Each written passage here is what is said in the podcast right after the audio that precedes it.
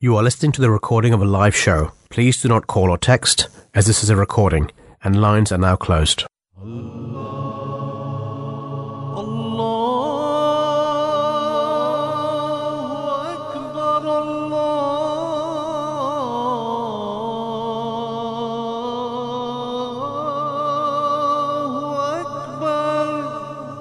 You're listening to the Voice of Islam Radio broadcasting on DAB and via the internet 24 hours a day.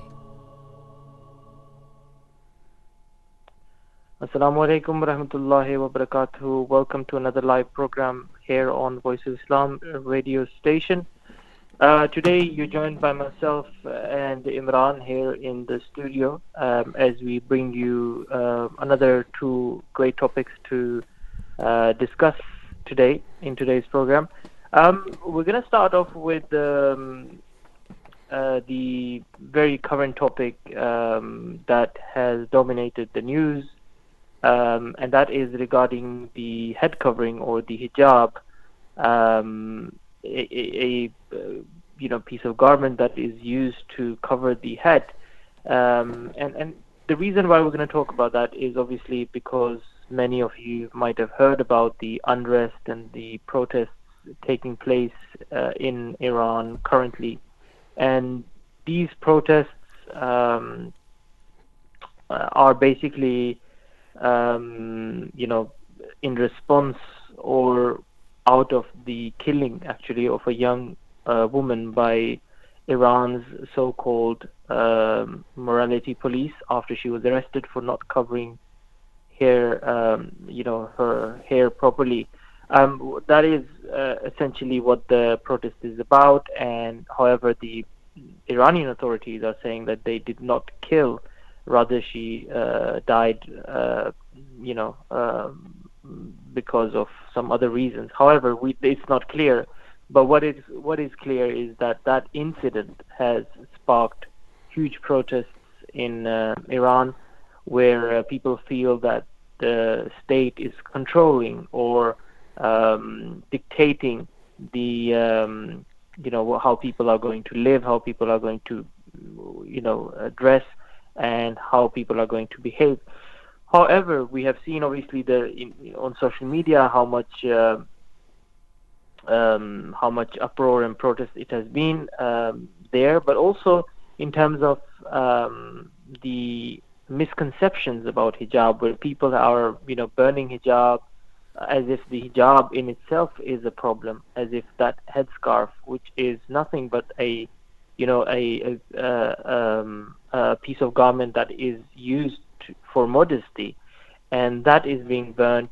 Um, and and you do wonder that what does what does uh, somebody get out of burning uh, a hijab, which of course um, is um, is just a piece of garment. But that is the way people are um, protesting uh, in Iran um, in in greater numbers now. Um, at the same time, of course, female students are petitioning the Indian Supreme Court to be allowed to wear their hijab in school in the state of uh, Karnataka.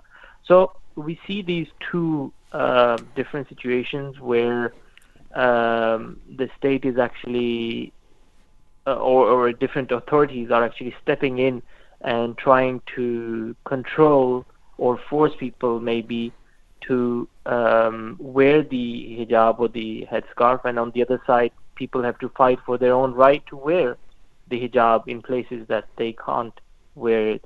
So Mhm. the question here is, um, you know, who decides uh, what you are going to uh, wear, how you can dress, and what does you know our uh, religion Islam, as we are you know talking here on Voice of Islam radio station, Imran. I think um, it, it's a very pertinent issue, isn't it? We have been seeing um, on social media and also on the news about this issue. Um, and of course, I think we have. It's important that we tackle this uh, misconception about hijab here on Voice of Islam. I mean, uh, Safir, you're absolutely right. You, as you mentioned that uh, um, at the same time uh, uh, in India, um, women are um, protesting or uh, uh, petitioning in this in their Supreme Court uh, um, um, against uh, the, um, the that government government is um, basically trying to ban the hijab in school, but uh, Mm. at the same time in Iran, um, uh, girls are burning their hijab. So it's a totally, uh, I mean, uh, uh, different situation. But uh, yeah, the big question is uh, whether someone is, uh, whether government or some individual is allowed to, I mean, um, um, pr- propagate uh, teaching of Islam or uh, com- there is a compulsion in religion or not. So it's a big Hmm. question. Yeah. Yeah, and in both of these cases, uh, Imran, we see that especially male lawmakers, hmm uh, men are and, and authorities, I should say, are imposing their view on how a woman should uh, dress. Absolutely. There are many misconceptions about uh, this type of, uh, you know, uh, thing, especially hijab in the West. There's from Mhm. time to time discussions that, you know, hijab should not be allowed. You know, we know the, the example of France, for example, where they're very previously and also um, now very much against that, even to Yeah. that extent that hijab is not allowed uh, or veils are not allowed. In, I mean, certain- yeah, if you l- look at uh, the current history of uh, the Iran in uh, 1970s, so they were totally like uh, they have the so-called uh, you say Western culture. They were totally, you know, um, uh, uh, women are not. Uh, um, they were just not um practicing Islam. But uh, nowadays we have another extreme where they uh, put, uh, you know, uh, so-called moral police uh, to just uh, you know oblige the practice uh, see, the hijab to enforce hijab on women. So Hmm. there's two extreme you know uh, situation in Iran. Um, yeah, Yeah, and I think what people obviously listening and also seeing what's happening on the news have to remember is that Islam is, is a religion of peace. right, right. So Islam does not want to create disorder in the society. Absolutely. And you know the, the the way Islam operates or the way the religion is is that um, la ikraha fi din. You know, in the Holy Quran, Allah the Almighty says that there is no compulsion in in religion. In Islam, there is there is in deen in in religion there is no compulsion. However, Islam obviously gives guidance, so the guidance is there for people to choose to follow. Hmm and obviously there the muslims once you become a muslim then you dedicate yourself to follow the islamic teachings which you know and we all know is good for you and there is a purpose behind every commandment. But nobody has the right to enforce islam upon other people you know? That's where uh, things get wrong. Whether it's hijab or any other issue, whenever any state, any authority try to force people to do um, certain thing uh, because of religion, and it doesn't really, uh, you know, it's not just uh, with the Islamic, so-called Islamic countries, but if you look at other countries uh, which may follow different other religions, may Right, be right. Christian, Christian, uh, Christian religion or Judaism, hmm if they start forcing people to do something um, because their religion says so, then that creates trouble because you will have in the country people who are maybe not that religious or people who are not even following any religion, Yeah. people who, who do not believe, believe in religion. So, you know, the separation of state and the separation of belief is uh, it's an important one, and I think Islam creates a solution to that. That again, there's no compulsion in religion. For you, lakum dinukum waliyadin, and for you, for you, your religion. For me, my religion. And again,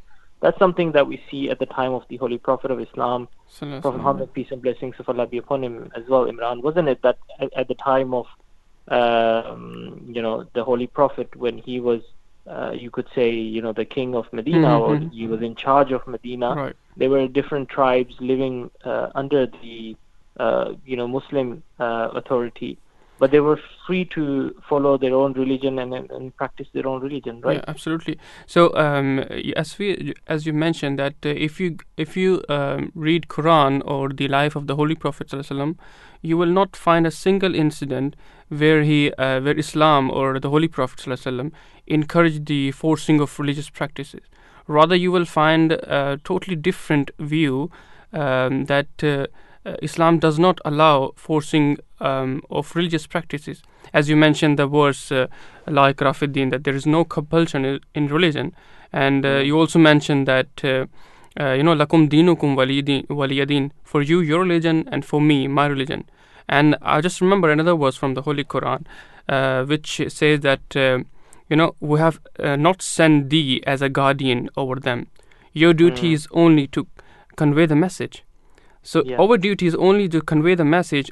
We are not here to you know force uh, religious practice on anyone. Yeah, yeah, absolutely. I think that's uh, spot on. I think um, that's exactly why the Holy Prophet uh, of Islam was sent, and that's exactly what Islam, you know, presents a religion that does not need to be forced. It's so beautiful, the philosophy and the teaching of Islam, that it naturally uh, people should be attracted to that, and that is um, the essence of Islam. Unfortunately, what we see in so-called Islamic countries, they claim to be Muslim, but their practices are, um, you know, different from the Islamic teaching.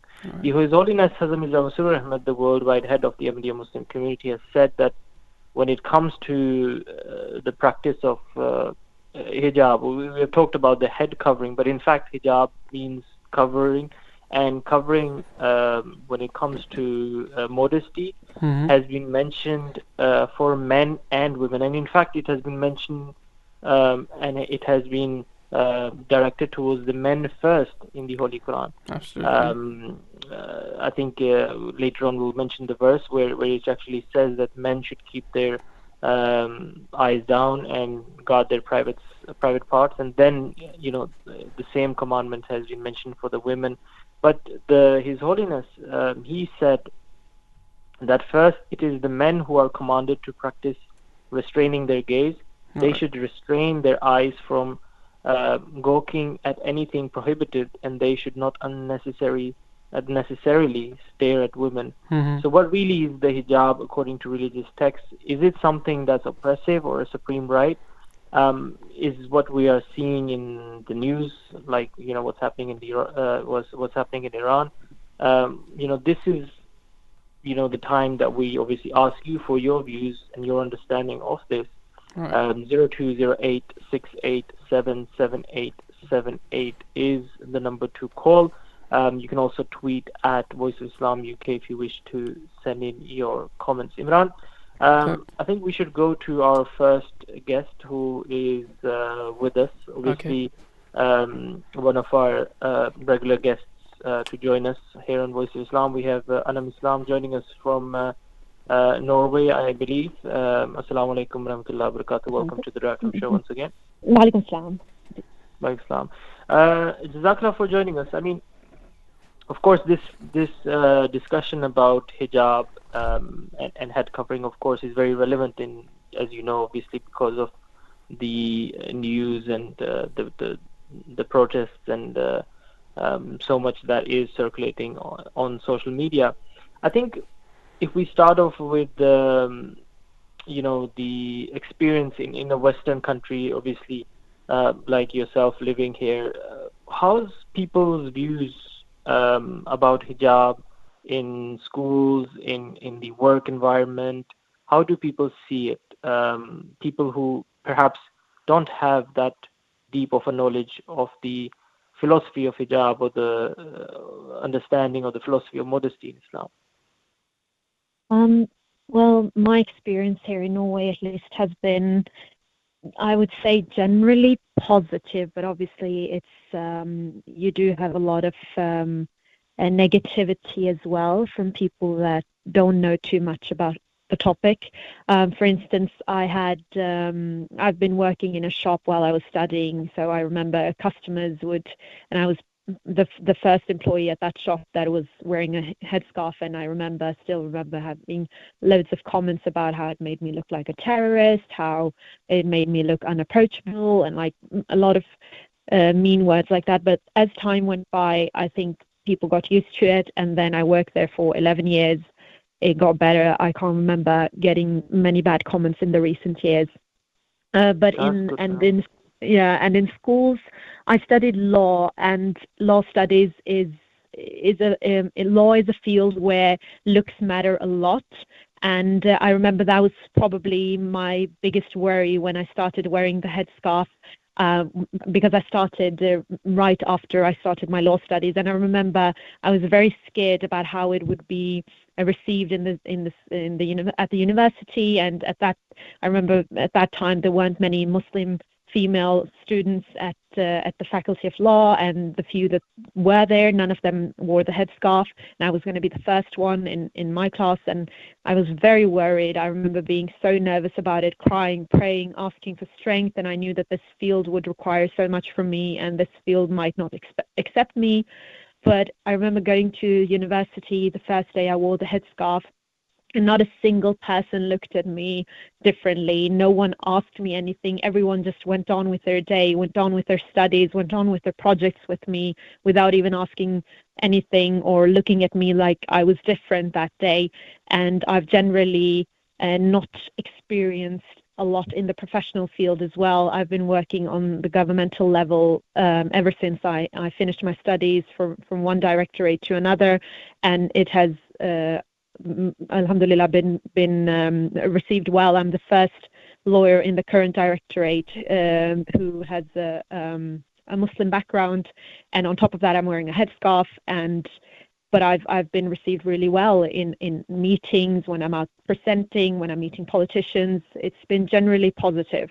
But I know my experience isn't um, the same experience for uh, everyone. I know many people who have received a lot of um, uh, who have not gotten the job they wanted because of their headscarf, who have been discriminated by hairdressers, who've been discriminated in shops, who've experienced things like this in Norway. But it, feels like I hear more about it from my friends in, for instance, France and Denmark than I do from my friends here in Norway. So I know that in the West, it's quite different from country to country. And I know that my sisters in France don't necessarily have it as easy as I have it, or my sisters in Denmark, because the, the view on the headscarf is very much different from country to country. So the West doesn't seem to agree on it either. Uh, but obviously now with um, uh, demonstrations in Iran, I was thinking that it's going to be much more negative here in Norway as well. Obviously, you have all those internet trolls and the comments beneath the news articles saying bad stuff about how Muslim women in Norway should, in solidarity with their sisters in Iran, they should take off their headscarves and but burn them. And there have been protests here where the headscarf has been burned. And i was being uh, i was a bit concerned that it's going to create much more negativity in the general society when when you're walking outside. But so far so good, um, but it remains to see uh, how it's it's going to change the narrative. Um, otherwise, Mr. Islam, if I can ask you, why is it that hijab, the topic of hijab, is so mm. newsworthy in the West? Mm. Why is it attra- Why does it attract so much attention? It's um, I, I, would say it's, it's a phenomena created um, by a few negative voices that has, uh, I, I would say, I think it, it started off with just one person being super negative about it, and that specific article about it generated so many clicks and so much money and income for the media outlets that they realized that this is the topic to to linger on to to hold on to because it generates a lot of um, traffic on the internet websites. On top of that, I would also say it has a bit to do with um, how we uh, how people here in the West aren't necessarily familiar with the concept, and uh, the the only narrative they had been presented was the one they were given in history class. For instance, I remember from my school um, uh, days in, at upper secondary school and in in from I remember eighth grade, ninth grade, and in history class, you would talk about countries like um, Saudi Arabia or Iran, where women were forced to wear the hijab and they couldn't uh, choose for themselves. And that uh, storyline, that practice of how you're supposed to uh, that practice of those extreme countries sort of became the uh, definition of, of the headscarf for many people here in the West uh, because uh, someone decided to blow up the stories from from the, those Muslim countries here in the West. And and I think that's and, and it became a thing where you saw more and more people um, being interested in looking at this. Uh, and and also, I think it's also because there's a savior complex in the West. The we feel like we have to save everyone here in the West. That it's our duty to save the entire world. And when we look at the Muslim women, um, for some reason, Western people think that we need to be saved, and uh, because we are so bad off, and you have all the countries that are treating Muslim women bad and not making it exactly any more positive. So I think it's a combination of the history of these countries and how it has been presented here in both in media and at schools, and uh, the way it creates a lot of uh, hype, a lot of debates, a lot of clicks, a lot of um, um, traffic on internet websites.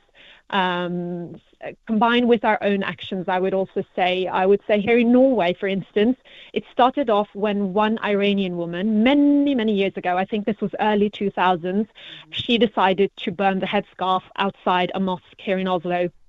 And I remember after that protest of hers, she received several death threats, uh, threats from seemingly Muslim men and women, and she received a lot of backlash uh, by Muslims in in uh, I think in, from Iran as well. There were reactions and and the, yeah a lot of protests from that. So I think that behavior of ours as well, um, at least here, sort of created this um, yeah hype around it. I think.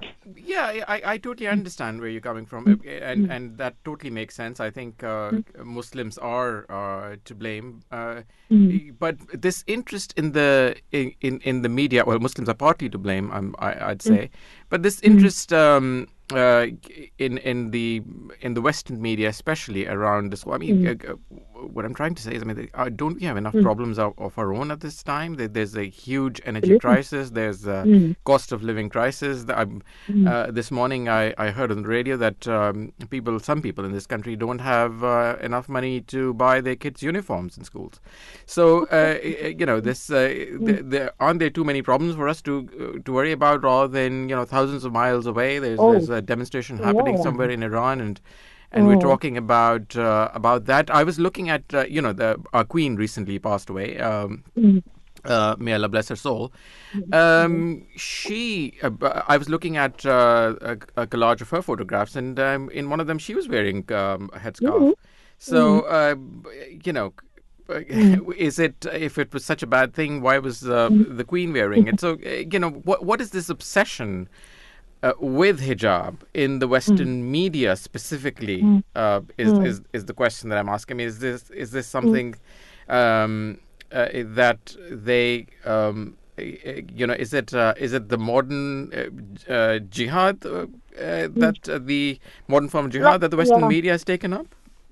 I, I would say it's also yeah it's it's also that the thing is here in the West you're only free if you wear don't wear much clothes I'll be completely honest. If mm-hmm. you if you dress according to exactly. a very sexual standard that has been set by, so you can take off as many clothes as you want, but you cannot yeah. you can wear anything. Mm-hmm. Uh, you can't wear yeah, it, no, exactly. because it doesn't fit the narrative here. Because when you think of freedom in the West, you automatically think about taking off layer after layer after layer. That's that's what freedom is here in the West. It is to be able to to walk around, have have a beach here in Oslo, for instance. People fought for a beach where you can walk around naked mm. and just be free to do that and they've been dedicated an entire area for that and yeah. that for them that is freedom they don't th- look at and then on the contrary on the other side when you see people who want to dress up they think they are uh, constrained like they're um, restricted or they're they're not free or they, they need some kind of help to be liberated and it doesn't uh, and it's it's part of that that um, understanding of freedom that they think that freedom is unanimous with uh, not having clothes on and also again going back to how we have presented things as well Iranians in the West for instance Iranians for instance, have, have been immigrating uh, to Western countries for many, many years now. Mm-hmm. And they, I don't know how it is in many other countries, but for instance, in Scandinavia, they take up a lot of space in the um, in the Western media, where they're weekly talking about bad Islam is, how much uh, how much they suffered because of Islam in Iran, uh, and they talk about uh, how they've been suffering also in Norway when they say anything negative about Islam, Muslims attack them, blah blah blah. So it's a combination of, of that stories, those stories that are presented almost weekly here. We have a few, like a five, six Iranians that are almost like on a roll every week here with one article after another. Um, and people don't see the difference between Islam and Iran. They don't see that those are two completely different things. Um, that the, how the Iranian uh, government is is practicing their laws isn't related to Islam. It's a very like their own version of it.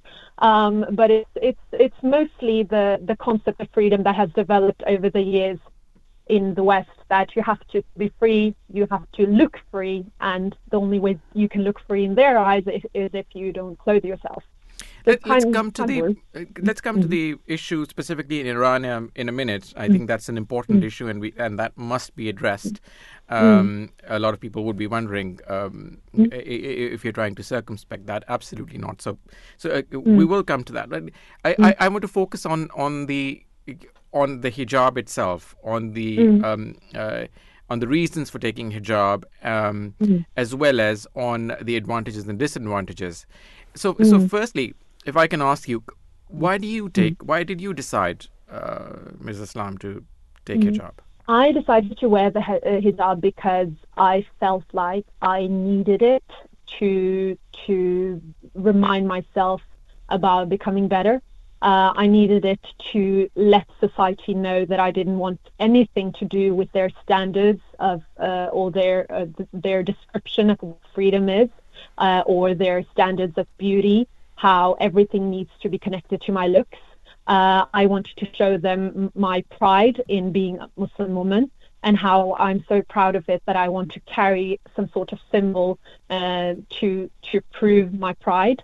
Um, it is also many people think that when when you start wearing the hijab, it's sort of you telling the world, "Hey, I'm a perfect Muslim woman. Look at me." but it's not. on the contrary, I think it's it's more of a reminder to me every single day that I'm not perfect and that I need to work on loads of things to become a better Muslim woman. But by wearing this headscarf or wearing the hijab, I, it becomes a bit of an extra thing for me that okay, you're putting this on now. When you walk outside, a look at you and they see you as a Muslim woman automatically. They know that you're a Muslim woman. So how how are you going to show that in your actions and the way you conduct yourself in society? Uh, you need to be extra mindful about how you talk to people, how you treat people, uh, what you are seen doing and not doing, um, the way you you if you whether or not you're kind or, or all of that. So, so I think because you're under scrutiny all the time. Yeah. So, so it's it's basically yeah. I did I did for me it was a very easy choice. I had been wanting to wear the hijab since I was eight, and I saw my mum wearing it, and I thought it was really really beautiful. And her mm-hmm. explanation mm-hmm. of why she chose to wear it was really beautiful to listen to. But I started wearing it when I was eight. Um, I was heavily bullied at school because everyone was saying, "Oh, it's because your hair is ugly that you started covering it up." And yeah, you know how kids can be. And I took it off, unfortunately, after just wearing it for three weeks. But I was only eight, and uh, I didn't fully grasp the concept, concept or understand why I did it. But then I worked on myself for a few years. I prayed and I learned more about it. I understood the the meaning of it and and when I finally did decide to wear it I wore it with much more strength than I could ever ever ha- had before that time so what and it, it, was a problem yeah? sorry um, mm-hmm. uh, Mrs. Lam what does it mean mm-hmm. to you my hijab for me it's uh, I always use this word and I'm going to use it again for me it means that it's a crown it's it's for me it's a part of my identity it for me it means everything for me to not be able to wear it would be taking away a part of my soul uh, every time I hear a debate uh, locally going on about whether or not we should ban the hijab in public places, uh, it, it, I, I start to shiver. I become worried because for me, it's like I'm going to feel like a part of me die. It's it's that important for me now because I've been wearing it for so so many years, a huge part of my life. It is my identity. It is who I am. It is it, it is my crown. It is my pride. It's my joy. I find so much comfort in it.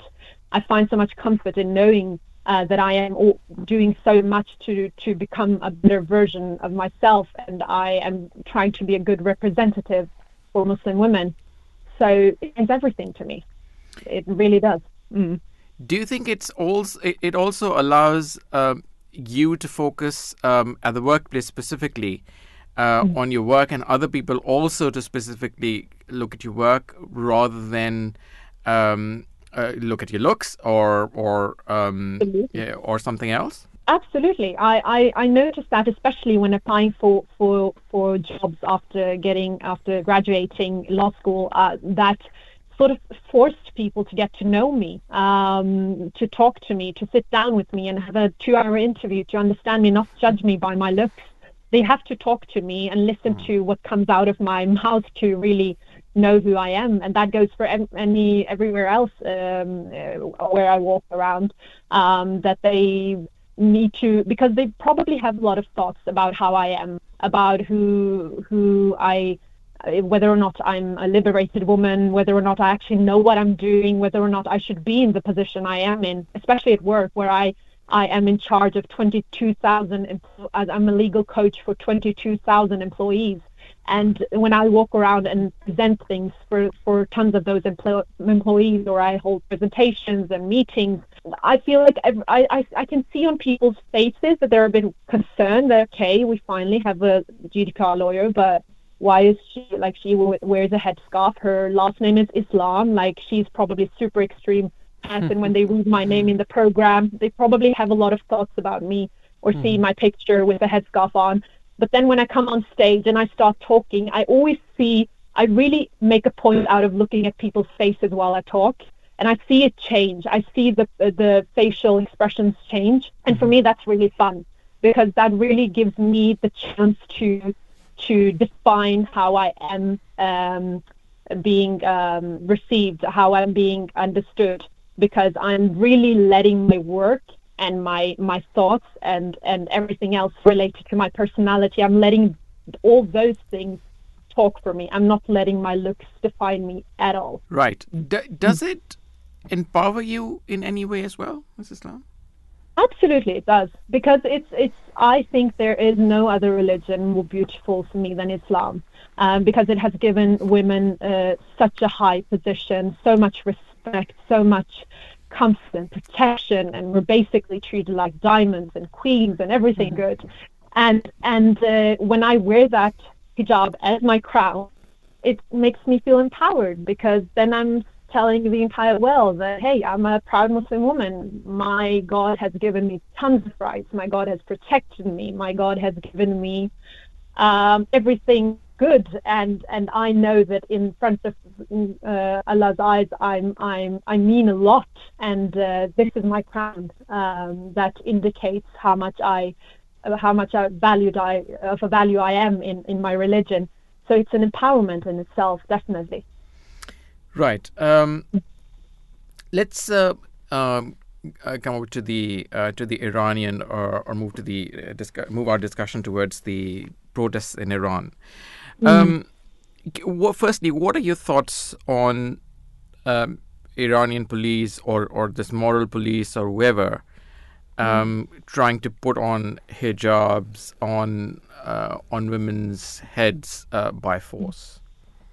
It's absolutely insane. I, I look at those videos and I see everything that happened to Mahsa Amini and the the torture that she went through and her unfortunate death and and all the tragedies that are now happening with more and more women being killed during the protests it's just insane. Um, it makes me think that uh, how has Iran been practicing such a weird uh, I don't know weird they have a weird explanation of Islam. Like they have a very messed up version of Islam that they're mm. presenting to the world because there is in in the you've already talked about the verse about the hijab and how God Almighty has commanded men to to look away and all of that, and then it, uh, God has commanded women to to cover themselves up. But nowhere in that nowhere in that verse does it say, okay, if women decide that they don't want to wear the headscarf, men should um,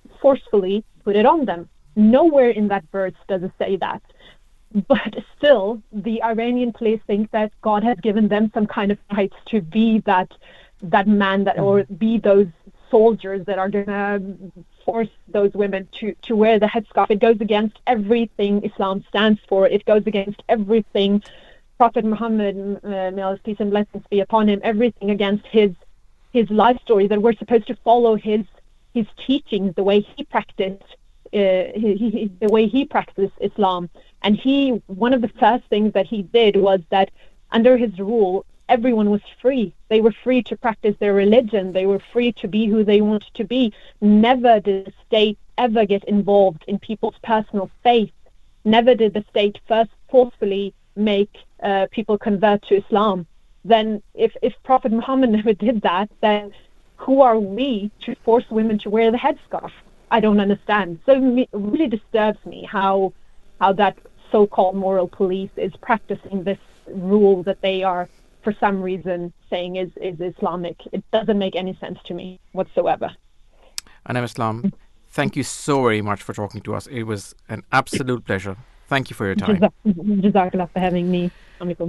May Allah bless you. Um, thank you very much once again. So that was um, Miss Anam Islam uh, talking to us um, from Scandinavia about her experience of uh, wearing the hijab, why hijab is important to her, and uh, her thoughts on uh, the unfortunate events in Iran and the unfortunate policies uh, of the government there um, as well. Um, let me now move on to another guest. We spoke earlier with um, Sogand Zakehagi. I I truly hope that I'm pronouncing that correctly. Sogand is an Iranian Canadian mental health professional who holds a master's degree in counseling. She owns um, and is also the director of SZ Wellness Incorporated, where she conducts one to one wellness sessions focused on healing and growth. Let's listen in to what she had to say. So, Sogand, um, um, how do you, as a veiled Iranian woman, feel about the current situation in Iran? Um, do you find yourself supporting women who want to take the veil off? I honestly, I always support women in doing whatever they want to do. So, yes, I'm Iranian. Yes, I'm veiled, but I'm also a mental health professional. And I understand that people come from different walks of life and they have different experiences and different decisions. So, I support any woman who wants to take it off, and I support any woman who wants to keep it on. As long as it's a choice, I support women choosing. So, I think that's an, an opinion that a lot of women are echoing right now um, from, from around the world that it's the choice which is the issue, isn't it, rather than the veil itself. Um, Absolutely. You mentioned the fact that uh, kind of like as a mental health professional, like this kind of has kind of informed your your opinion about it. So how does um you know women dealing with that constant policing of their freedoms, like how does that impact their mental health? Oh, it impacts them so negatively. So we know uh, from research that trauma impacts us in various ways. We're actually still trying to learn how trauma really impacts people because it's not a cookie cutter approach. Trauma impacts people in different ways. Religion and spirituality are two of the ways that trauma impacts people. So when you're consistently told that you have to dress one way or show up to the world as one way, and that is the only way that's acceptable, you start questioning your identity, you start questioning your belonging, you start questioning who you are. And so it has tremendously negative impacts. And that's why if you look through my socials or listen to anything I've ever done, I always say that women and marginalized communities in general, but women in particular, need to always make decisions that feel good for them, that sit right with them at that time, rather than being told how they should feel, how they should act, how they should dress, because we never want to take agency away from people. Let me asking then, kind of based on what you've just said, um, just as a follow up question because I'm really interested. Um, that can be quite difficult though, isn't it? Do, doing what what you what feels right for you, but when there's so much social pressure around you. Absolutely. Is, is there something that you could elaborate on that, please? Uh, for me personally, or for what I do? Uh, up to you, but as you know, as a mental health professional, you know, how would you kind of go about that kind of cultural dissonance of what feels right for the woman, but also there, how is it impacting her mental health and how difficult it can be actually be to do what feels right? Definitely, I think doing what feels right is usually met with some kind of pushback, whether it's cultural, traditional, um, any kind of status quo, any kind of norm. And so that can actually encourage people to never make any changes that feel right for them or start feeling guilt and shame if they do start making decisions that's right for them, especially if those decisions ever go against the status quo and go against the cultural norms.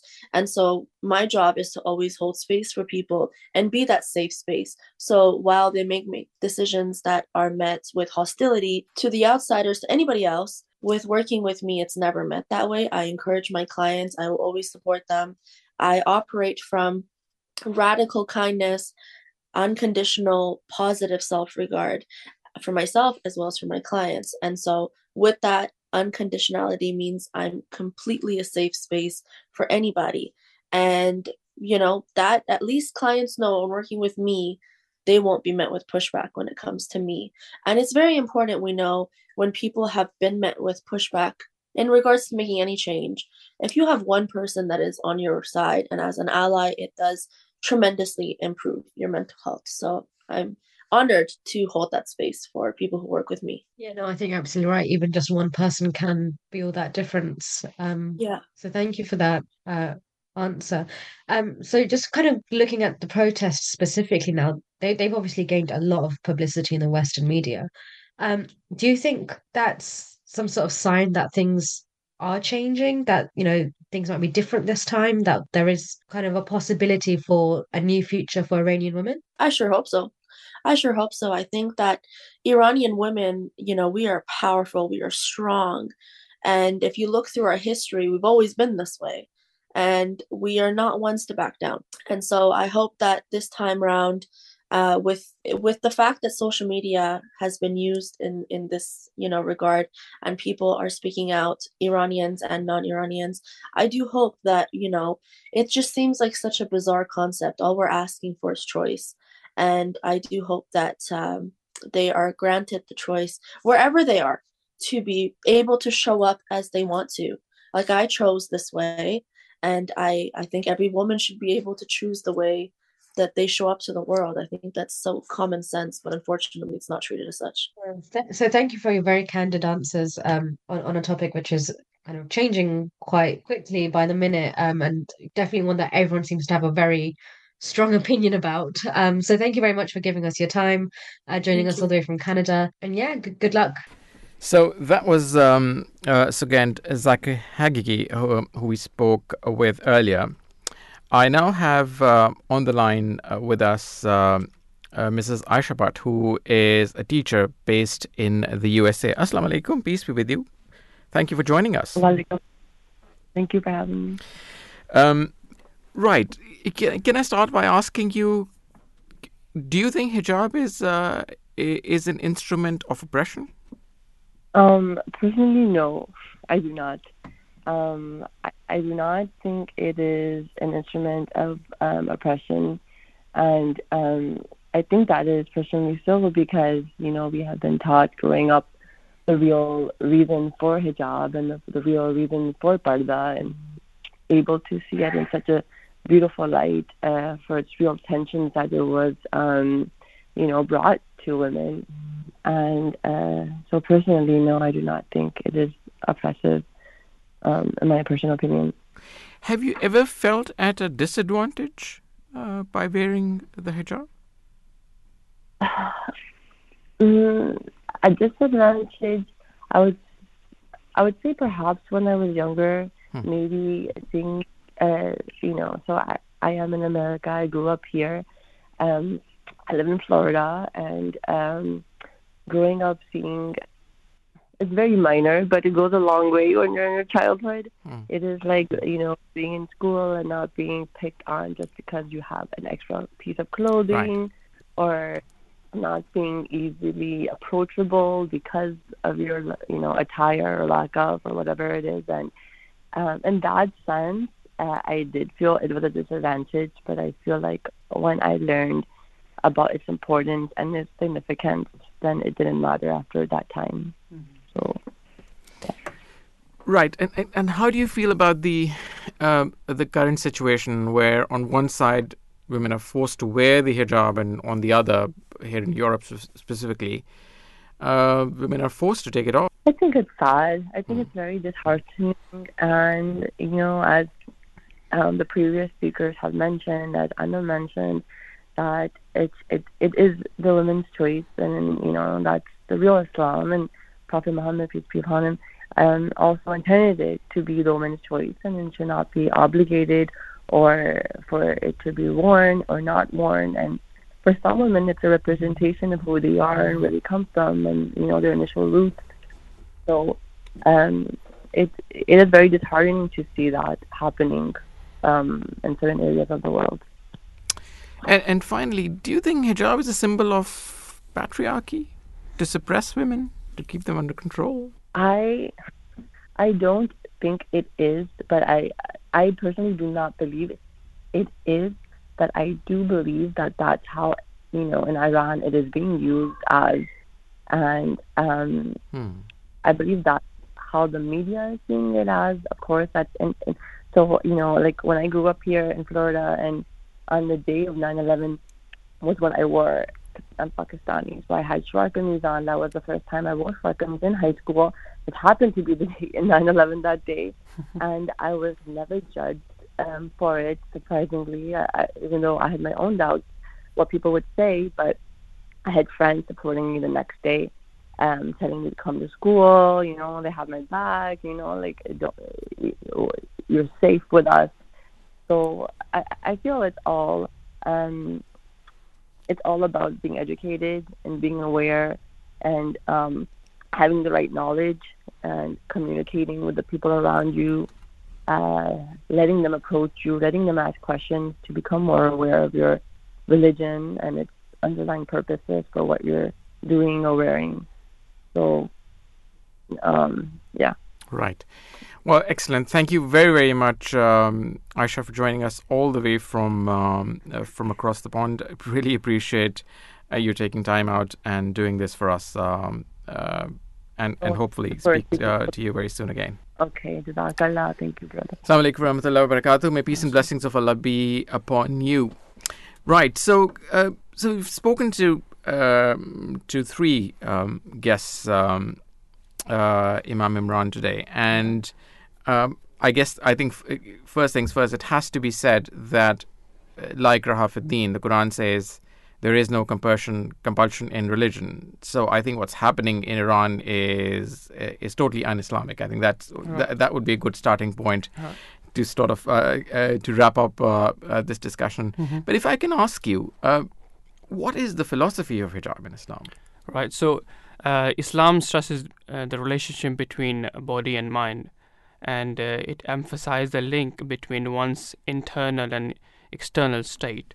So, for example, if a person is in a bad mood and he tries to make his face like he's happy, then there comes a time uh, when he starts feeling happy. And uh, in the same way, if a person makes a face as he, if he's crying, uh, his heart will go into a state of sorrow, and after some time, tear will start falling from his face. So, in covering, in veiling one's body, one shield the hearts from impurities. So, the goal of veiling is the righteousness of the heart, and to inspire modesty in both men and women. So, the philosophy of hijab is not the clothing itself, rather, it is the modesty with which men and women have been ins- instructed to live by. Uh, I'm not saying that the, that uh, the hijab as a clothing can be disregarded, but the full uh, benefit of it uh, can only be attained when he, when the hearts and minds of both men and women are pure. That uh, what the Holy Quran states. It said that, O children, children of Adam, who have indeed sent down to you ornaments to cover your nakedness, and to be a mean and to be a means of adornment. But the ornaments of righteousness, that is the best. That is of the commandments of Allah, that they are reminder. And uh, similarly, His Hol- Holiness Hazrat Mirza Masroor Ahmad explained that it should always be remember that beauty lies in wearing the garna- wearing the uh, garments of righteousness, and the garments of righteousness is available for both men and women who make the utmost effort to fulfill the pledges and trusts, uh, trust of their faith with all their abilities and capabilities. capabilities. So this is the philo- this is the philosophy of hijab. Excellent. Thank you very, very much, uh, Imam Imran, for explaining that uh, in detail. Uh, and once again, just to wrap up this topic, really sorry events are taking place in in um, uh, in Iran, and I think uh, it's very important for for listeners to be able to distinguish between uh, what is true Islamic practice versus what's happening in some of the Islamic countries, um, as we see um, in the media, uh, which uh, is either driven by cultural reasons or other political political reasons, uh, but uh, has nothing to do whatsoever with the actual and real Islamic teaching. Um, Islam is a, region, a religion of peace. Islam is a religion um, uh, of empowerment and uh, and and that is uh, the spirit of the religion. Right. right that brings us um, towards the end of this topic. Um, we are now coming up to uh, almost five o'clock news. Um, so we will now take a break for that. When we come back, we shall talk about uh, something entirely different. So we shall talk about uh, the world of um, uh, digital um, uh, digital devices and the world of digital media surrounding um, all of us and the detox that we need as a result of that. Do you believe that there, there, should be something called a digital detox? Do you think that's a good idea? Please do call us um, at 0208 or tweet us at Voice of Islam UK to give us your thoughts and opinions. Um, on to the break now, and when we come back after the news, we shall go into a discussion on digital detox. You are listening to the recording of a live show. Please do not call or text, as this is a recording, and lines are now closed.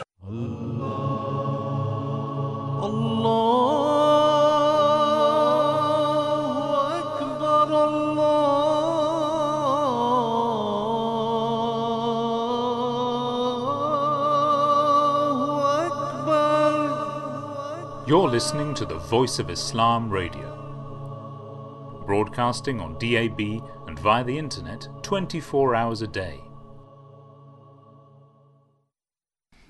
Assalamu alaikum warahmatullahi wabarakatuh. May peace and blessings of Allah be upon you. Welcome back to this live edition of the Drive Time Show.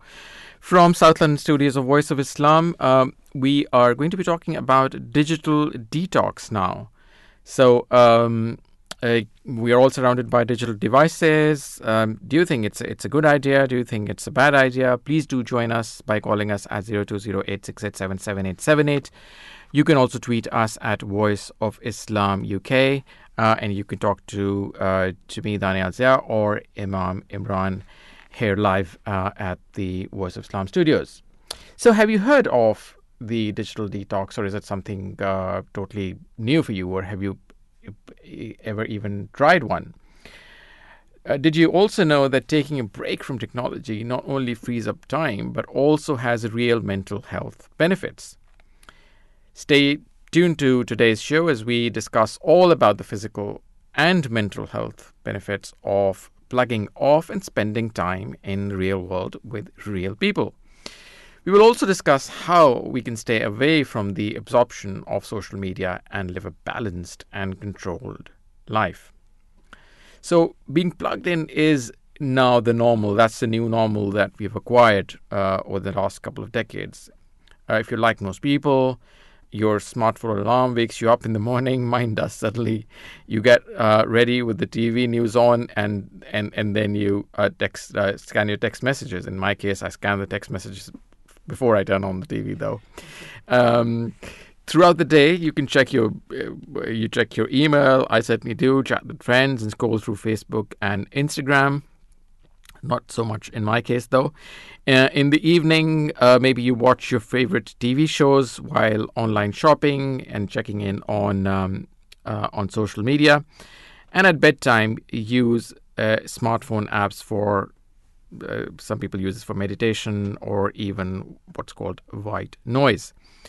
So that's a typical day for many, many people um, around the world. Unsubscri- unsubscri- unsurprisingly, so much screen time is stressed, um, uh, is spent actually uh, on um, on our phones and our iPads and whatnot, and it is uh, unnecessarily stressing many of us out.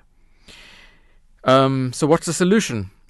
It could well be something uh, like a digital detox, which can provide relief from the pressure of constant connection to electronic devices. Research has actually found that doing a digital detox may even help improve your sleep, relationships, and mood. So, are you ready to try something like that? Do you think you can go without a day uh, of watching Netflix or or, uh, or looking at your messages um, uh, for a full day? Is that something you can contemplate doing, or do you think that is uh, has become so normalized in society that that's too far fetched a thing to even imagine? Please do let us know what you think by calling us at 0208 687 7878. Imam if I can ask you, uh, what what is your typical day like? I mean, uh, not not different to anyone, right. but uh, yeah, I try to uh, try to modernize my day. Try to uh, limit my social media or uh, phone use as much as possible because, in my opinion, um, when I um, like uh, I'm not use uh, I don't use social media in my, in my opinion um, I'm more focused in, on my day and um, um, I'm more awake in a sense that uh, uh I know what happening um, surrounding what what what is happening surrounding me. So in my case um, I don't really like social media and I'm not any of the social media platform but but I still use like WhatsApp or something like that. But it uh, yeah. So in my case, the um, it actually benefited me. Right. Okay. Yeah. Um, and is that something that uh, digital detox is like? would you would you attempt? Uh, and actually, before I ask you this question, let me share, uh, uh, mm-hmm. you know, a little bit of my my personal experience. Sure. So I I, I tried a digital detox a few years ago when mm-hmm. I, I, I sat for um, which is this meditational prayer right. uh, that you have uh, in the month of Ramadan, uh, right. and and you know you uh, you're supposed to uh, spend your uh, the last ten days of the month in in a mosque and spend time in prayer and meditation, mm-hmm. and. Um, and and because you're supposed to spend time in prayer and meditation, you're you're required to turn your digital devices off. Um, and I did that, and I tell you what, uh, it did improve my sleep and my mood. Nice, nice. So, um, you know, is that is that something that uh, you think is is a good idea, digital detox? I mean, absolutely, because uh, uh, you see now um, more and more more people are now uh, being depressed, and uh, uh, people are now, you know. Um, there are more marriages are broken now, hmm. and more broken home I think one of the one of the reason is social media, and one of the reason reason is uh, you know um, the excessive use of uh, internet and excessive use of uh, digital media. Hmm. I think this is one of the reason because you know um, um, uh, I was thinking that um, when I used to go to you know um, to go to train or to uh, go underground to to somewhere. Um, not long ago, I saw people that they're reading books hmm. and uh, they are talking to each other, hmm. uh, not indulge in social media. But now, uh, like ev- people are, phone, yeah. everyone, everyone is on uh, his phone, and uh, I think um, I'm not saying that people are not reading books and not having constructive discussion, but I'm saying that uh, they're still on the phone, right? Whether or not they're reading books or not, they're still on the phone, hmm. and so yeah, I think we really need to focus on uh, this issue. Right. Yeah. yeah. Absolutely. Very, very, very important topic. It is. Yeah. um, let me welcome Dr. Emily Lovegrove, who is an autistic psychologist, um, uh, and bring her in uh, to this discussion. Assalamu alaikum. Peace be with you. Oh, hello. Hello, uh, Dr. Emily. Can you hear us? I can. Excellent. Thank you very much. Thank you so very much for joining us. Peace be with you. And with you. Excellent. So, uh, it, uh, Dr. Lovegrove, do you think digital media has become a such a fundamental part uh, of our lives, and that it, it's very difficult to uh, to to live without it now? And from a psychological perspective, how is that influencing um, uh, our mental states? Well, from a psychological perspective, um, the more you do a thing, the more it becomes a habit to do without thinking. So it, we just make shortcuts. So if you are inclined to wake up, switch on your phone, and instantly start looking at it, then that pattern becomes established. Uh, so it's it's easy to get into a habit without ever really intending to. Dr. Lovegrove, uh, are you there? We, I think, have lost Dr. Emily Lovegrove, and we will try to get it back. Um, yeah, as soon as we can. Right. Um, yeah. Uh, you know, uh, going back to the question that uh, that we were discussing, um, uh, Imam Imran. Yeah. Uh, yeah, or, or, the point that you raised. I mean, absolutely. Um, I was actually um, at a at a lunch yesterday only, mm-hmm. and you know, after five minutes of discussion, uh, people was so awkward that everybody got their mobile phones out. True. And started to scroll their mobile screens Mm. instead of making an attempt to know the other person sitting next to you more, or, or trying to trying to make conversation. Uh, there is no no attempt to do that because there is such an easy escape. You know, Yeah. all you have to do is reach out to your pocket and take out your mobile, and um, and and you know you don't have to bother talking to the person Yeah. sitting next to you. Absolutely. I mean, uh, even in in our ho- house, like, like um, even even if uh, friends are sitting around and uh, having sm- having a chat, uh, um, I noticed that you know uh, people are so used to take a mobile and uh, scroll down the, uh, through the social media that they don't realize that uh, real conversation are more important than you know scrolling Mhm. down the social media, and that's uh, really affecting our uh, psych- psyche. And I think uh, uh, in long term, it's not good for our mental health as well as physical health.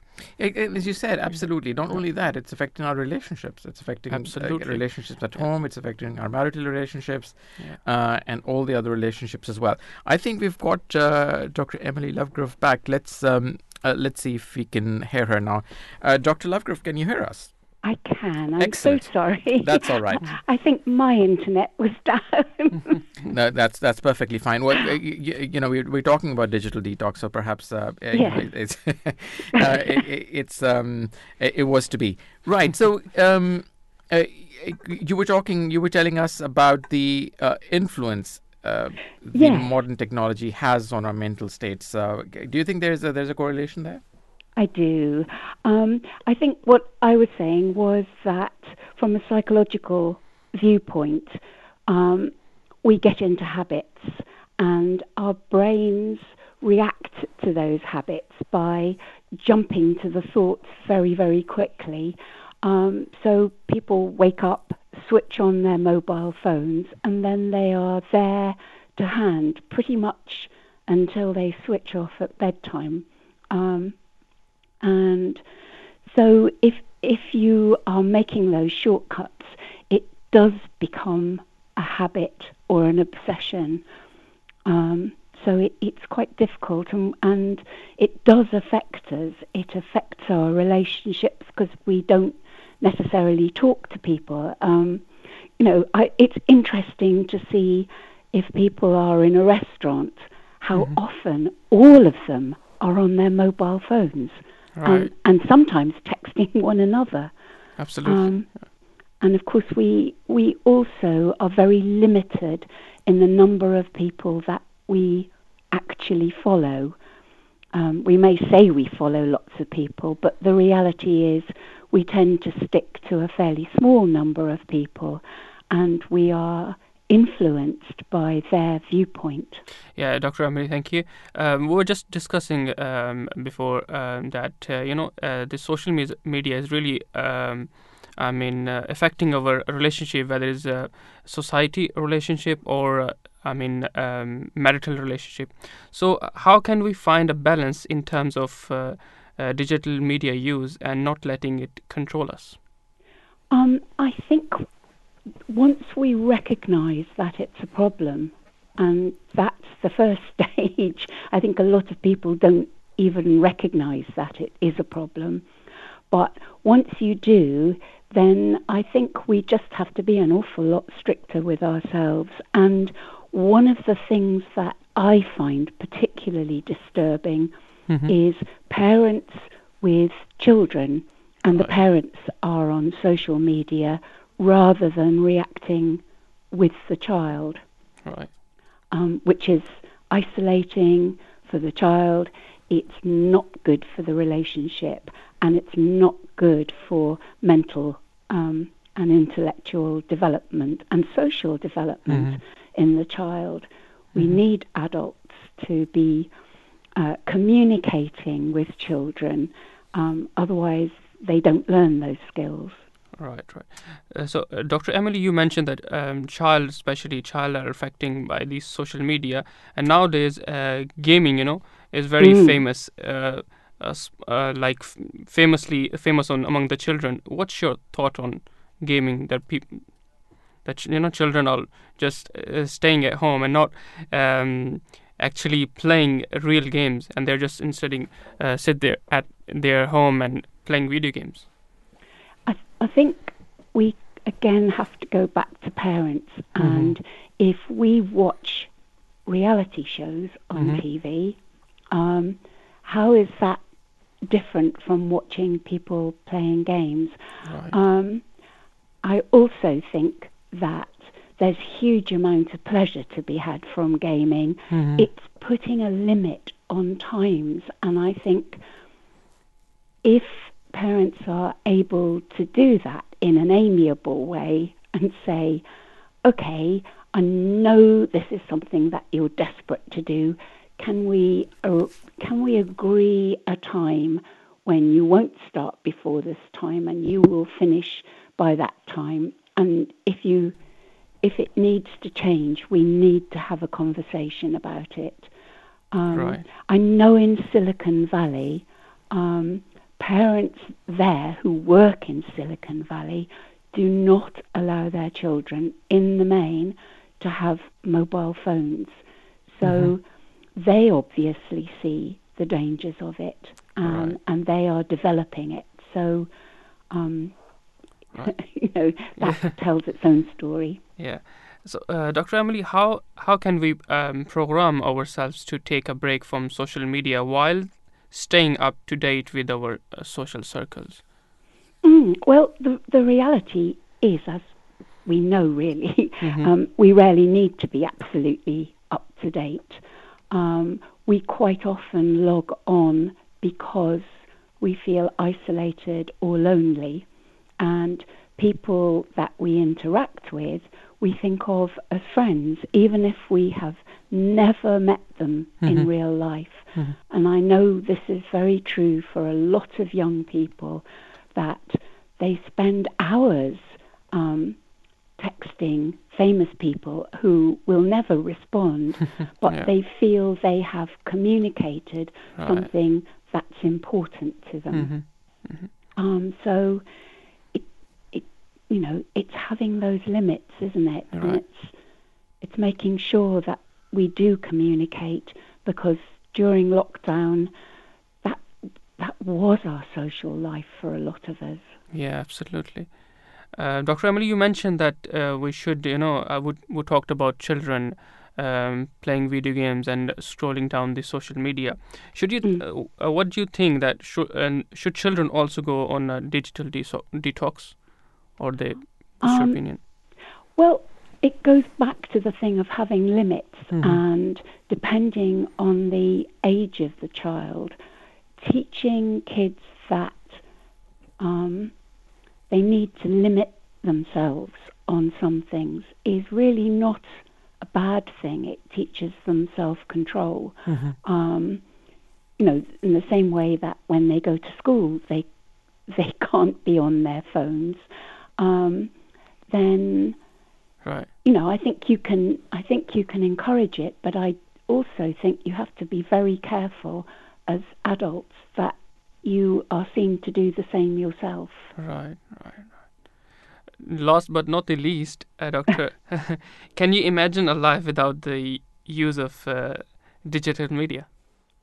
well, I can because I'm so old that actually I've had far more years without social media Uh-huh. than with. You How know, was the life before social media? Yeah, we phoned one another. Yeah. We met up. We wrote letters to people. It has been set up Mhm. by people who are keen to pull us in. It's it's an obsession like gambling, Yeah. um, and So we fall for the tricks. There are headlines, and we think, "What? That can't possibly be true," and and so we click on it. Yeah. um, so I can imagine it. I have had my life enriched by it in some ways, and in other ways, I I am glad when I come off for a while. I, life is less frenetic. You know what? When when you talk about um, uh, when you mention that life, uh, it sounds like a, a golden era to me. A life where you used to write letters and uh, and it it you know it almost. Uh, uh, it, uh, sounds to me like a world that which, which for us, for the for the modern generation, only exists in movies. Uh, it's a uh, fairy tale world. Absolutely, it's uh, unfortunate that we've we've uh, we've um, we've we've come to this stage. Y- Yeah. You, you've constantly mentioned the the importance of having balance, um, Mm. uh, uh, balance between uh, digital and, and, and the non-digital. How? Uh, like, any advice, any practical advice you can give to adults, especially in terms of trying to achieve that balance? I think there are apps on our phones that will do that for us. We can set times and then we can go over it, but we have to change a fair amount of things, so which is a nuisance. Um, so it, you can get your phone to do it for you. Um, I tend to only use my phone in during certain hours. I mean, if it's a work call, people will phone me, people will email me, and, and I can deal with it. Um, though, again, because of um, social media and because of the use of our phones, I know people who are emailed by work colleagues late into the evening and expected to answer quickly. So I think we, I, I just think we have to learn a bit of self-control. Um, it's like being faced with a chocolate cake. Um, it's really hard to just have It is hard if it's in front of you. Trust put me. it away. I've got a big sweet tooth, so I, I can totally relate to to how, how hard it is to, to do that when it's uh, in front of you all the time. It is. So put it out of sight. Just Mm, mm, just recognize that actually yeah. you are not in control of your phone a lot of the time. Your phone is in control of you. So, Um, Emily, you- sorry, sorry to cut. Are you saying that this is this is a kind of an addiction? Oh, absolutely. Yes. Okay. I think that's exactly how social media is designed Mm-hmm. to pull us in and to make us keep checking. Mm-hmm. Oh, I wonder if anybody else has responded. I wonder if anybody else has liked the comment that I made. Um, Right. so it is an obsession. Mm-hmm. Um, absolutely. Thank you so very much, uh, Dr. Emily Lovegrove. You're for- very welcome. It was such a pleasure to speak to you. And to you. Thank you. Okay. Peace be with you. Uh, peace be with you too. Thank you Bye bye. Bye bye. So that was uh, Dr. Emily Lovegrove, who is an autistic uh, psychologist um, uh, based here in the UK. Let me go straight to our next guest, who is Colin Waters. Uh, and Colin is a digital media and content manager at SCCR. Assalamu alaikum. Peace be with you. Warm welcome to the Drive Time Show. And peace be with you, my friend. Thank you very much, Colin, for for joining us.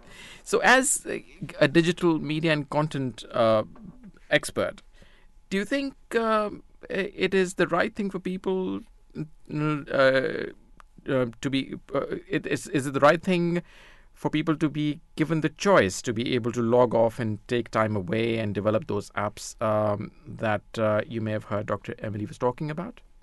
Yes, yeah. Um, I was fascinated by what she was saying, actually. Um, before I, I answer the question, it's probably a good idea to explain a little bit about uh, the work I do and who I work for. So, as you said, I'm the digital media and content manager for Cyrenians Scottish Centre for Conflict Resolution, or SCCR for short. Um, and as you can imagine from a job title like that, I do uh, spend a fair amount of time online and thinking about how other people behave when they're online.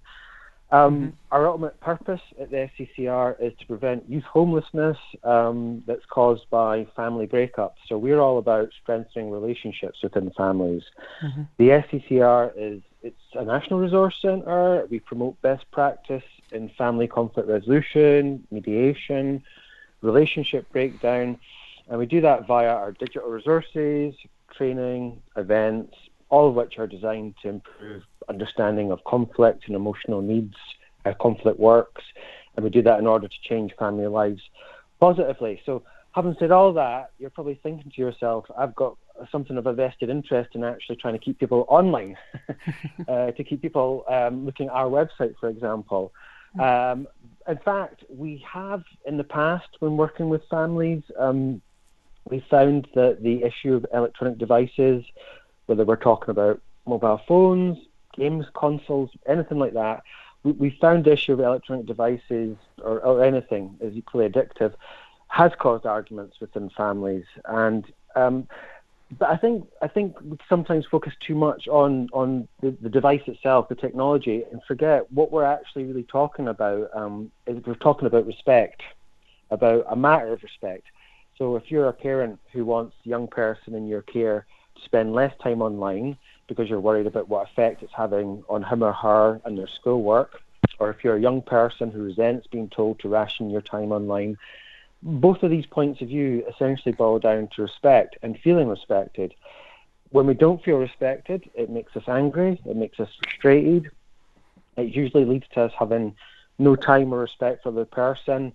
And we've found time and time again that um, the foundation of positive family relationships is mutual respect. So I, I certainly think it's important for people to be able to spend time offline. But if we're talking about this this issue in a family context, that conversation has to take place in a way that both sides feel heard and that there can be an element of compromise.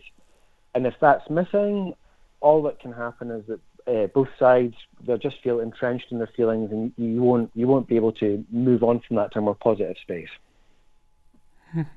Um, so, Mr. Colin, um, you talked about, uh, you know, um, we, earlier we talked um, uh, with uh, Dr. Emily and uh, were having discussion that it is another kind of, you know, addiction. Uh, so, what are the what are some of the best ways people can stay in control of their uh, digital media usage? Well, I sometimes feel this is the, the key question of our age, mm-hmm. actually. Um, uh, just today, I, I, was talking to a colleague, and uh, he was telling me about um, a trip he made to a restaurant at the weekend. And he said that um, if everyone at the table put their mobiles into a basket at the meal start and didn't ask for them back before the end, mm-hmm. their table got a 10% off their meal. maybe maybe we're talking about financial um, reform for people to try and get keep them off digital media. Right. Um, if I can return to the area that the, the SCCR works in, and just this year we launched a project called the Three Brains, and you can find that on our website. Mm-hmm. This project grew out of of recent scientific research, um, mm-hmm. which revealed that your your heart and your gut contain neuroreceptors, and these are these are cells that are more usually found in the brain. Mm-hmm. Yet they're in your gut and they, they're in your heart, mm-hmm. and they play a part. These receptors, um, uh, through sending signals to your brain and helping your brain to make decision making processes. Mm-hmm. So essentially, the healthier your brain, your heart, and your gut are, the better able you're um, to make decisions that will benefit your relationships. Right. And we, we worked on that project with a neuroscientist, Professor Judith Pratt. Mm-hmm. And it, it, seems to me that the tips that Judith shared on how to boost mental and physical health, they strike me as, as good tips for how to diminish the time you spend online. Mm-hmm. So Judith recommended exercise, creative hobbies, getting a good night's sleep, spending time in person with friends and families, volunteering, when I looked back at that list, I was thinking to myself, a lot of what Judith is saying is just actually common sense, you right. know. Uh, and sometimes we forget about these things because of the digital sort of bells and whistles, the bright lights, the great noises that come out of our phones or devices. They're very mm. distracting and they, they, they, they take us away from just the common sense basics that you know we I think we all know at heart actually make for a healthier offline time. You know, exercising, hobbies, mm-hmm. sleeping, mm-hmm. Mm-hmm. friends. They're not. We're not reinventing the wheel there. Right. Um, I, I mean, even as I'm speaking here, um, some of those things, such as exercising, you could conceivably conceivably still be using your phone. So, for example, you could be working out using a fitness app. But crucially, and this goes back to something your your last guest was saying. Crucially, you're making the phone work for you. You're not working for it, you know, mm-hmm. and you're you're on the phone for a limited time and for a specific task. I think that's a healthier way to go into it. Okay. So, um, uh, Colin, you talked about you um, work with the um, uh, partners or something like that. What, were you saying? I mean, you work with the how how should I put it? Uh, so basically, my question is, what do you think that uh, how social media is affecting our um, social um, uh, relationship with others? I mean, uh, in in whether it's husband or wife or your friends or your um, parents, how's it affecting? Yeah, that's a great question, and I, I think actually, I think we have a sort of idea of how it's affecting us, but it'll be fascinating in the years to come to see, you know, how history judges it or what sort of um, research has been done on it and how it really has been affecting relationships between people. I mean, uh, the, the the apps that we're talking about and thinking about, they're designed to get Mhm. your attention and then hold on to it. Right. It's not an accident. Uh, these Mhm. pop-ups and notifications, you know, we have a pop-up on our website that's a fairly benign one. It just Mhm. asks you about your experience using the website. Right. But the algorithms that power certain social media apps, I mean, they're designed just to keep you scrolling. That's Mhm. their purpose. Yeah. And anger is a very effective emotion for keeping people hooked. Um, the problem is that, that people who've, if you've been online and you've been antagonized by something you've seen, say you've been on Twitter and something's made you angry, it's it's not as easy to put that anger down as it is to put the phone down. And Mhm. it can often spill into family relationships, into what you might call the real world, real Right. life. Right. Um, when you add into that the generation gap, which is real, we've all experienced it. Uh, some of us uh, first as young people, and then later as parents. If you add in, if you add in, you know, this in added outside influence of social media, it can make for quite a combustible mix. hmm Um, and I, I think the phone or the app often takes the place. I, I, I, what it takes the place of, you could almost imagine it as being like a friend that your, Right. your parents or carers don't especially approve of. Yeah. Uh, so if we can look at the these phones, these apps, not Mhm. merely as a piece of technology, but if we could almost imagine them as being someone or something a young person has a, a relationship like a friendship with, Mhm. it might be easier to deal with. Right. So say instead of demanding a young person give up or, or dramatically reduce the amount of time they're on the phone, you could say you could say to them, you know, I know you enjoy being on your phone and that it's a way for you to keep in touch with friends, it's a way for you to, to see what's going on in the world. Mhm. But I'm just concerned you're spending too much time online. Right. If you if they're prepared to hear you out, you should be prepared to hear them out.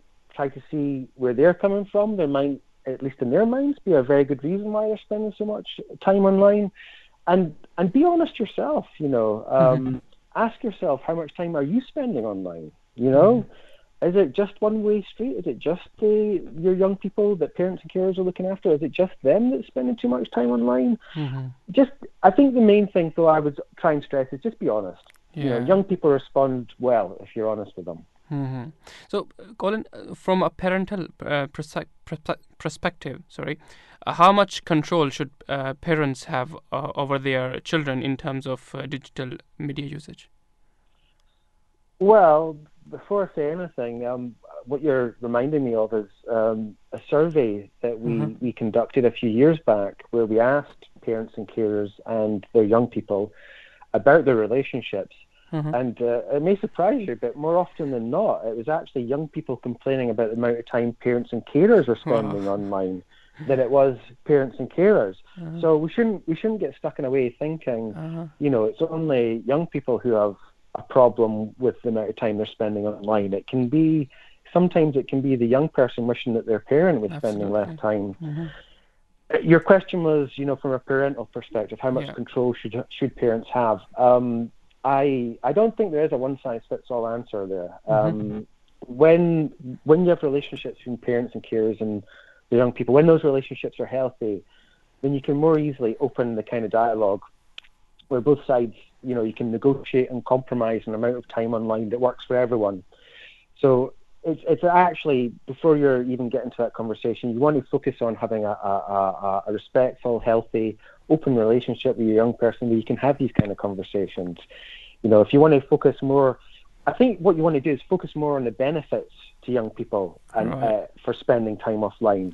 You want to point out to them the things they can do, the effect have on relationships, rather than maybe talking about punishments or bringing up negative emotions caused by failure to, you know, work on reducing the amount of time people are spending online. Colin, uh, do you think we can be slightly more pres- uh, prescriptive with younger children? So, uh, you know, wh- where do you stand? What's your opinion on um, uh, on giving mobile devices and and iPads and whatnot to you know six year olds, four year olds, and them uh, spending so much time on uh, on digital media just because you know that's a good way of parents to to to do something else. Yeah, I mean, I mean, I've read conflicting information on it. You know, in terms of science and research. Um, some people think it's actually giving uh, digital devices to young people is fine. It develops their sort of eye-to-hand coordination. Um, uh, it can it can have a sort of positive effect in terms of learning. Some people think, and then there's other people who think it's you know digital mind rot and nothing good can come of it. I'm, I, I I tend to sit somewhere in the middle. You know, um, I try not to uh, let myself be over affected by the fact that I was born in the 70s and brought up in the 80s, and so the handheld device that I like is a book. you know, it doesn't need a battery. Um, it's just you know. Um, it's a way of learning about the world that doesn't involve having to plug in. But that's me because I'm I'm 100 years old now. so I, I, I think I think I think again it just comes down to parents informing themselves um, and having a good relationship with their kids, uh, so that if they do feel that they're spending too much time online, they can have that conversation where they can ask them to put it down and and and you know uh, work on work on real life relationships. I mean, some people do maybe early on use television or or computers as a sort of babysitter while they have to pop out the room and do something. And that's fine, but you know, all things in in moderation, I think. And if we keep that in mind, you know, I think I think we'll be all right. Yeah, a balance, absolutely. I think that's exactly what uh, Dr. Emily was saying earlier as well. Uh, uh, however, if I can just um, uh, go back to s- uh, something you said around uh, surveys being done or or, or or history being the, the judge, I think you said something along along those lines. Do you think it's uh, it's okay for uh, for us to allow ourselves or our generation uh, to be the guinea pigs? Well, I mean that's a another big question. Um, it's it's it's it's well, we are the guinea pigs, whether we like it or not. We Mhm. are, Mhm. and so um, it's going to be the case that you know, 20 and 30 years time, we'll have a clearer idea about this. Um, I mean, sometimes uh, go back to what I was saying earlier on about being online, and you know, you see stuff and you come off it and you're feeling negative yourself. Uh, I sometimes think of the great writer Kurt Vonnegut, and he said about television that television played the same role uh, today as lead water pipes did for the Roman Empire. Uh, I, I sometimes think, Kurt, if only you'd been around to see social media, you would uh, you would have revised that and thought maybe social media was closer. Television seems quite benign to me now, actually.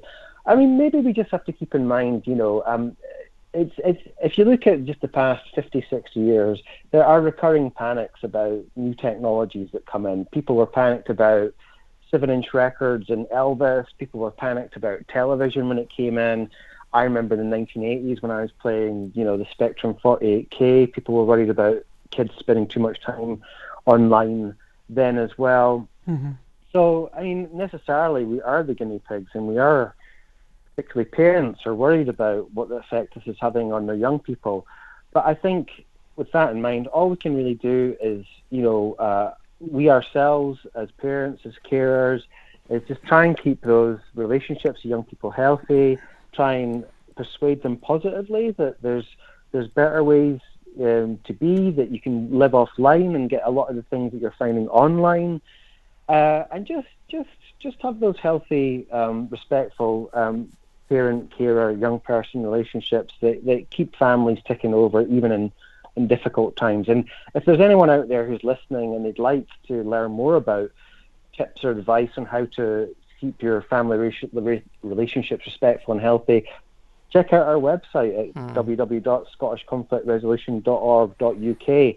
Uh, also has Scottish in the title. You can, in fact, access it from anywhere in Britain or indeed around the world as long as you've got an internet connection. I, I fully agree with you um, that, uh, and and Dr. Emily as well, in terms of the fact that first and foremost, uh, we as parents have got to be role models, and we've got to uh, we've got to lead by example. So they, they absolutely know things about that. But you mentioned the television. Um, I, I, I think you know, isn't it? Um, the research around the uh, um, you know um, around mental health issues that youngsters are having, teenagers are having, this whole culture or, or habit of instant gratification that uh, that people have now because of social media. So is is isn't the evidence already there for us to be slightly more prescriptive about social media? Is it not more serious than uh, you know the the TV example that you gave earlier? Well, I mean, the, the reason I gave that example was just to show that you know every 10, 15 years as technology develops, um, parents. Uh, it's, in that 10, 15 years, young people go from being young people towards being parents, and they kind of forget that you know, when they were young, their mm-hmm. parents were concerned about them spending so much time on the Spectrum 48K or or MySpace or something like that. um, in terms of of the control exerting it, yeah, I mean, sure, but I mean, you'll find that your children will be more willing to listen to you. The young people will be more willing to listen to you if you if if you're coming from a place of mutual respect and they know that you're saying get offline because they they have your best interests at heart, not just because you know uh, they think that you should be tidying up your bedroom or mowing the grass for them or something like that. You know, there has to be a bit of um, give and take between parent and young person. And in that way, as I say, you'll keep family relationships much healthier. I think as well, if we just, you know, um, try and try and remember ourselves what it was like when we were young and we were fascinated by, you know, uh, computers or televisions or whatever. Mm-hmm. I mean, bear bear in mind as well. Uh, I guess we're sort of picking on um, of social media and, and phones uh, as a sort of easy explanation. A young person today, you know, if they if they were born, say, in the past 15 years, they've been through a credit crunch, They've been through Brexit. if you've lived in Scotland, you lived through uh, independence referendum. You've lived through President Trump. You've lived through COVID. You've lived through Boris know, Johnson. Ter- yeah, Boris Johnson. You've lived through some terrible things, and you know that's going to have effect on you. You said people, that, I didn't. You know? Yeah. yeah, absolutely. I'll take the blame for that but you know they've lived through some really tough times, tougher than I think when when when I was growing up, and that's mm-hmm. got to have an effect on people's mental health, you know. And I I don't know if it really is. If, if our worries about social media and technology are, are more a symptom of larger problems than they are the problem themselves. I, like like I was saying earlier, we need some time to get perspective on that, but that really isn't of much use to say someone who's in contention with a young person because they believe they're spending too much time online and it's having an effect on their mental health. I don't, I mean, to go back to what Professor Judith Pratt said to us when we were doing the Three Brains uh, project, I don't think there's anything wrong in trying and saying to a young person, you know, get on your bike, go for a mm-hmm. ride, it's a nice night, or go to the youth club, or, you know, read a book, or take up a, write a book, become right. creative, you know. That, that that's not to displace you know the, the, the phone or technology from their lives. It just expand the range of activities. And a young person who is spending too much time on online and indoors, they're not exercising, not feeling good about themselves. They themselves will see the difference if you can persuade them to go out and do a bit of that. They'll be they'll be feeling physically and mentally better, and therefore they will have the proof and the evidence of what you were saying there themselves um, within a short period of time. So you know, it is about just having that that that trust between parent and carer, so that when you do say that to them, they think, okay, they're telling me this. I will put down my phone. I will go out and try and get a bit healthier or, or do some more reading. Oh, look, I I do feel better. Mum, dad, the carer was right, and that that's a good way to to just for family relationships. That's something good for them to build on. Mm-hmm. So, Colin, um, um, previously I was uh, reading in a survey that uh, you know more than eighty percent of uh, children aged between nine to uh, thirteen uh, accidentally going onto the pornographic website, uh, and there is then cyberbullying. So, how can what's the plan? How can we safeguard our children from these kind of things? Well, wow, another big question. Um, I, I, think it's worth keeping in mind uh, mm. that a young person's brain is still developing right up to the age of 24. Mm-hmm. Uh, when I read that, I was surprised because you know we ask we ask young people to, they can get married when they're 18, they can join the army, they're paying taxes, they've got a job. Mm-hmm. In fact, their mind is still developing up to the age mm-hmm. of 24, mm-hmm. and I think when you when when you talk about young people's say predilection for risk taking, uh, obviously, if a young person in your care takes a risk, you you you get worried and you often get angry, you know, mm-hmm. uh, because of that. But you have to remember that the reason perhaps they're taking a risk isn't isn't just a lack of experience on their part, or even just you know, if you want to go down that route, wickedness. Mm-hmm. They're being bad for doing it. It's because their mind is still growing and developing. Mm-hmm. mm-hmm. So I, I take what you're saying. You know, you do want to keep young people away from, say, pornography or whatever, because I don't think myself that can have a good effect on a developing mind. I'm not. I'm not sure how that has a good effect on a mind that's developed either. To mm-hmm. be honest with you, it's not. It's not just young people who should avoid mm-hmm. stuff like that. Um, mm-hmm. yeah, absolutely. I think to, to, to go on to the subject of keeping children safe online, that's not entirely within the uh, SCCR's bailiwick. Mm-hmm. But I, w- I would just say, and I know this is, I hope I'm not uh, boring your, your, no, your no. listeners by keeping coming back to this theme, but if you're keeping those relationships strong, if you're keeping that dialogue open, even when you're tempted to walk out and go and huff yourself, you know, there's none of us that, that can't go down that route. If we can keep those relationships strong and open, I really think that's a great foundation, not just for talking to young people about technology or, or, or being online, about a range of issues, you know, mm-hmm. that might might be worrying them or worrying you. As, as we were just saying, there's a heck of a lot of things going on in the world right now that can worry people and have an effect on their mental health. And I, I think I think what is key key to to to a, a healthy mind and a healthy life is what I've been saying along mm-hmm. strong relationships between people, open relationships, open dialogues. If we have if we have those, I think I think you know no matter what the digital world throws at us, we can recover from that and we can have happy lives and good family lives too. Colin Waters, what a pleasure speaking to you. Thank you so very much for joining us today and making all of us wiser. Thank you. Thank you. And uh, always a pleasure to talk to Voice of Islam. It's a fantastic radio station. And uh, like I say, if you want to catch up what we're doing at the SCCR, our website is www.scottishconflictresolution.org.uk. Got that. Thank you very much. Thank you. Cheers. Thank you. Bye bye. So that was Colin Bye. Waters from the digital media. Um, uh, he's the digital media and content manager at SCCR, uh, as he explained. Um, right, and uh, you know the the theme, um, or, the, or, if I can summarize the two conversations with uh, Dr. Emily and with Colin uh, over there, you know, I think it uh, two points really uh, come out screaming at me. One is uh, the importance of having relationships, uh, of creating relationships, creating that important family unit, and the other is about um, having moderation and balance in life, and and that reminds me of a narration uh, from uh, Prophet Muhammad, may peace and blessings of Allah be upon him. It's narrated by Abu Huraira that he said that be moderate and adhere to moderation, for there is no one among you who will be saved by his deeds. So uh, moderation is really the key to success, and that is, you know, having that middle path and adhering to that middle path is what uh, Islam is all about. Um, is it not, Imam Imran? Yes, um, I think there was a hadith that khairul umuri awsatuha that uh, the best path is uh, the middle path. And I think um, the more we focus on this hadith, the more we uh, understand that how important is in uh, the moderation in life uh, altogether. So uh, I think moderation is the key to success.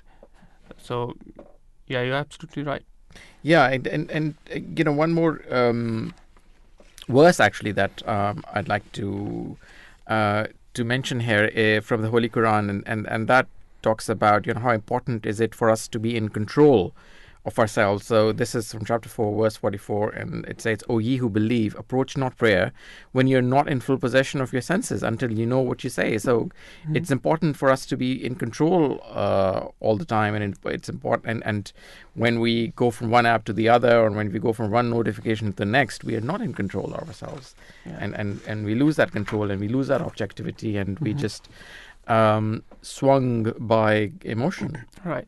So, um, I mean, in, if you look uh, towards the teaching of Islam, you mentioned that uh, you um, uh, you stayed, it, uh, I mean, itikaf, yeah. which is one of the um, kind of meditation. And uh, right. also fasting. So, in fasting, we also uh, we also get the lesson from fasting that you know to sometimes it is better to you know leave our privileges and to just to remember our Creator and I think uh, this mm. one of the solution is, in my opinion, to um, just take a break and then find out over uh, yourself that what um, how it benefit you and how can you improve yourself.